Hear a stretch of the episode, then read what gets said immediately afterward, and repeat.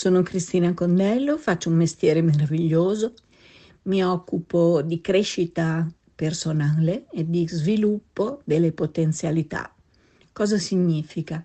Che do una mano alle aziende per far sì che le loro persone lavorino al meglio e siano felici di quello che fanno. Un'utopia? No, è possibile. Questi sono corsi realizzati per Trenitalia Tipper in collaborazione con Maximus Italia.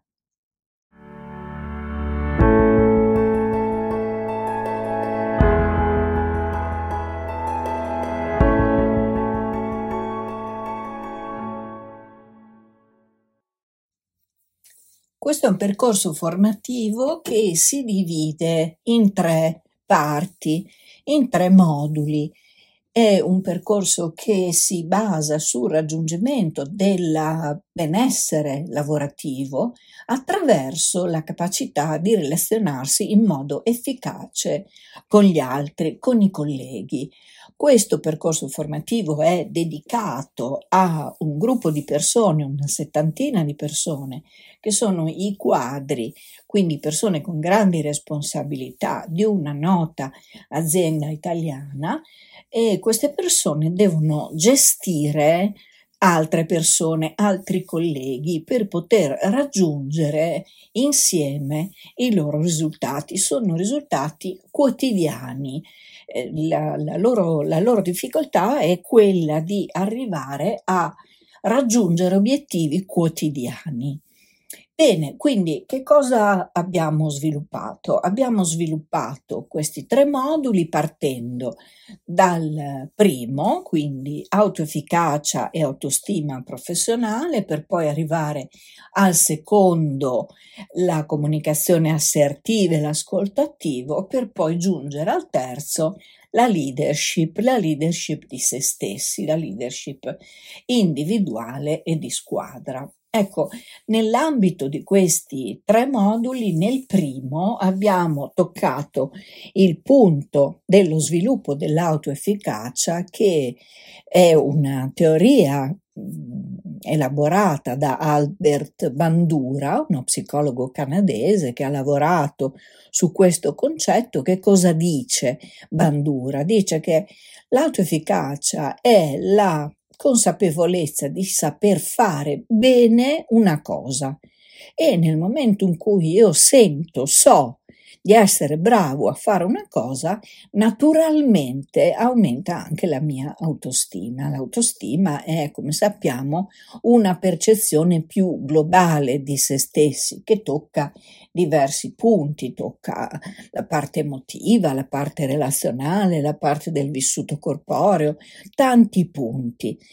Ecco, questi due grandi argomenti li abbiamo sviluppati con eh, contenuti teorici, degli esperimenti sul campo, delle simulazioni, dei confronti. C'è stato moltissimo eh, appunto confronto tra le persone perché abbiamo capito che soltanto eh, scambiando le reciproche esperienze noi possiamo acquisire nuovi punti di vista, quindi in un certo senso aprire la mente. Nelle battute successive ti faccio ascoltare le loro esperienze, i loro commenti. Abbiamo poi imparato che per l'efficacia della comunicazione è necessario non utilizzare parole killer, che devono essere sostituite da parole positive. È stato molto utile discutere del modo di comunicare in maniera efficace con gli altri, osservando le dinamiche che caratterizzano la comunicazione. Tipo di comunicazione verbale, paraverbale e corporea e la loro importanza, il tono, il volume e il ritmo della voce nelle conversazioni.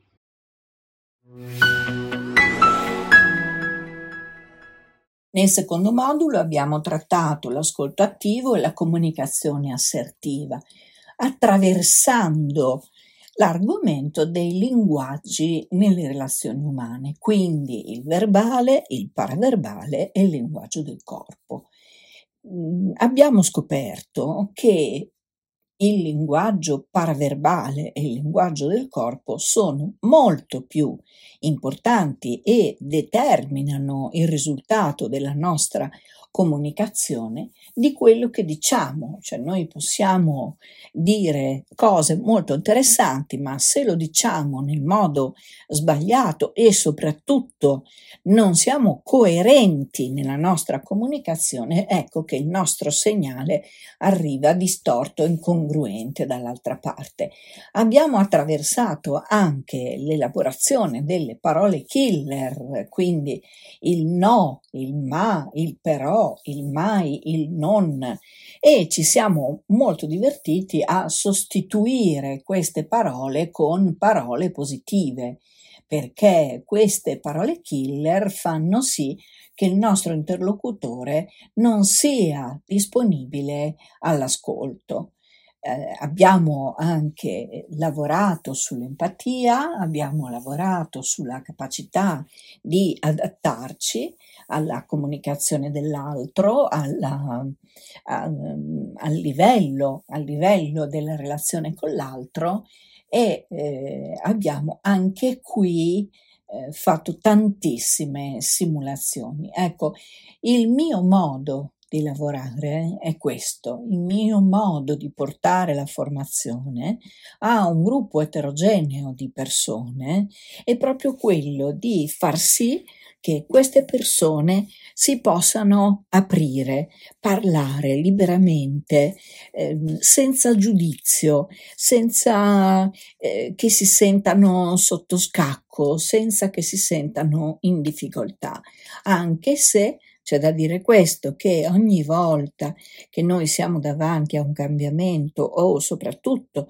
siamo davanti ad un apprendimento, abbiamo un po' paura, questo è inevitabile, quindi eh, questo è un processo naturale che ci porta a Mm, esprimere degli alibi tipo ma a noi non serve sta roba, abbiamo sempre fatto così, eh, perché dobbiamo cambiare, oppure eh, ma ho già la mia esperienza, non ho bisogno di acquisire nuove competenze, oppure questa è tutta teoria, un bel da dirla Condello, che venga lei a, a sgavagnarsela con certi personaggi. Ecco, queste sono un po' Eh, le battute che mi sento dire in aula nel mio lavoro nomade presso le aziende con le persone e ritengo che siano del tutto naturali questi alibi. La cosa importante è riconoscerli, quindi sapere che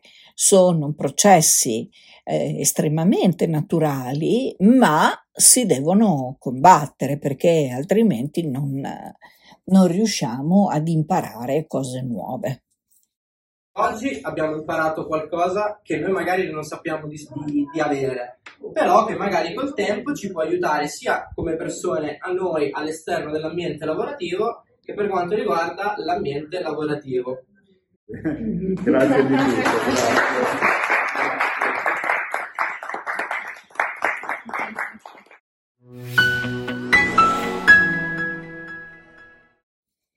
Nel terzo modulo abbiamo lavorato sulla leadership, soprattutto sulla capacità che ognuno di noi ha di esprimersi come leader. E quindi abbiamo individuato una definizione, una fra le tantissime definizioni della leadership. Praticamente abbiamo detto che il leader è una persona di valore che si migliora costantemente, che impara costantemente e soprattutto abbiamo capito che è abbastanza inutile lamentarsi, anche se ci sono delle cose che non funzionano, è importante proporre soluzioni. Perché? Perché le lamentele non si ascoltano, mentre le soluzioni sì. Abbiamo anche eh, giocato su questa filastrocca che dice ognuno, qualcuno, ciascuno, nessuno. Questa è la storia di quattro persone. C'era un lavoro importante da fare e ognuno era sicuro che qualcuno lo avrebbe fatto. Ciascuno avrebbe potuto farlo, ma nessuno lo fece. Finì che ciascuno incolpò qualcuno perché nessuno fece ciò che ognuno avrebbe potuto fare. È uno scioglilingua, ma che cosa ci porta a pensare? Ci porta a pensare che se noi non ci assumiamo la responsabilità completa delle nostre azioni legata a obiettivi personali, professionali e di gruppo, non può succedere niente se noi scarichiamo continuamente le nostre responsabilità, ecco che ci viene a mancare l'autonomia, l'autonomia decisionale. Nella leadership poi abbiamo preso dei riferimenti importanti come Goleman sulla leadership emotiva e poi abbiamo cercato di capire che differenza c'è tra gruppo e squadra. Sono stati caratterizzati da una grandissima interazione tra le persone, da un fortissimo confronto. Cioè le persone in aula non sono state ad ascoltare la sottoscritta, ma sulla base di stimoli che davo loro, hanno ragionato e sono arrivati alle loro conclusioni in modo indipendente, in modo libero. In più, lo scambio tra, tra di loro ha contribuito a creare una maggiore unione, una maggiore relazione di gruppo. Diciamo che se riusciamo a applicare quello che abbiamo imparato in questo corso, eh, sia eh, noi personalmente, sia con, eh, relativo agli altri, quindi col gruppo, abbiamo ampissimi margini, margini di miglioramento.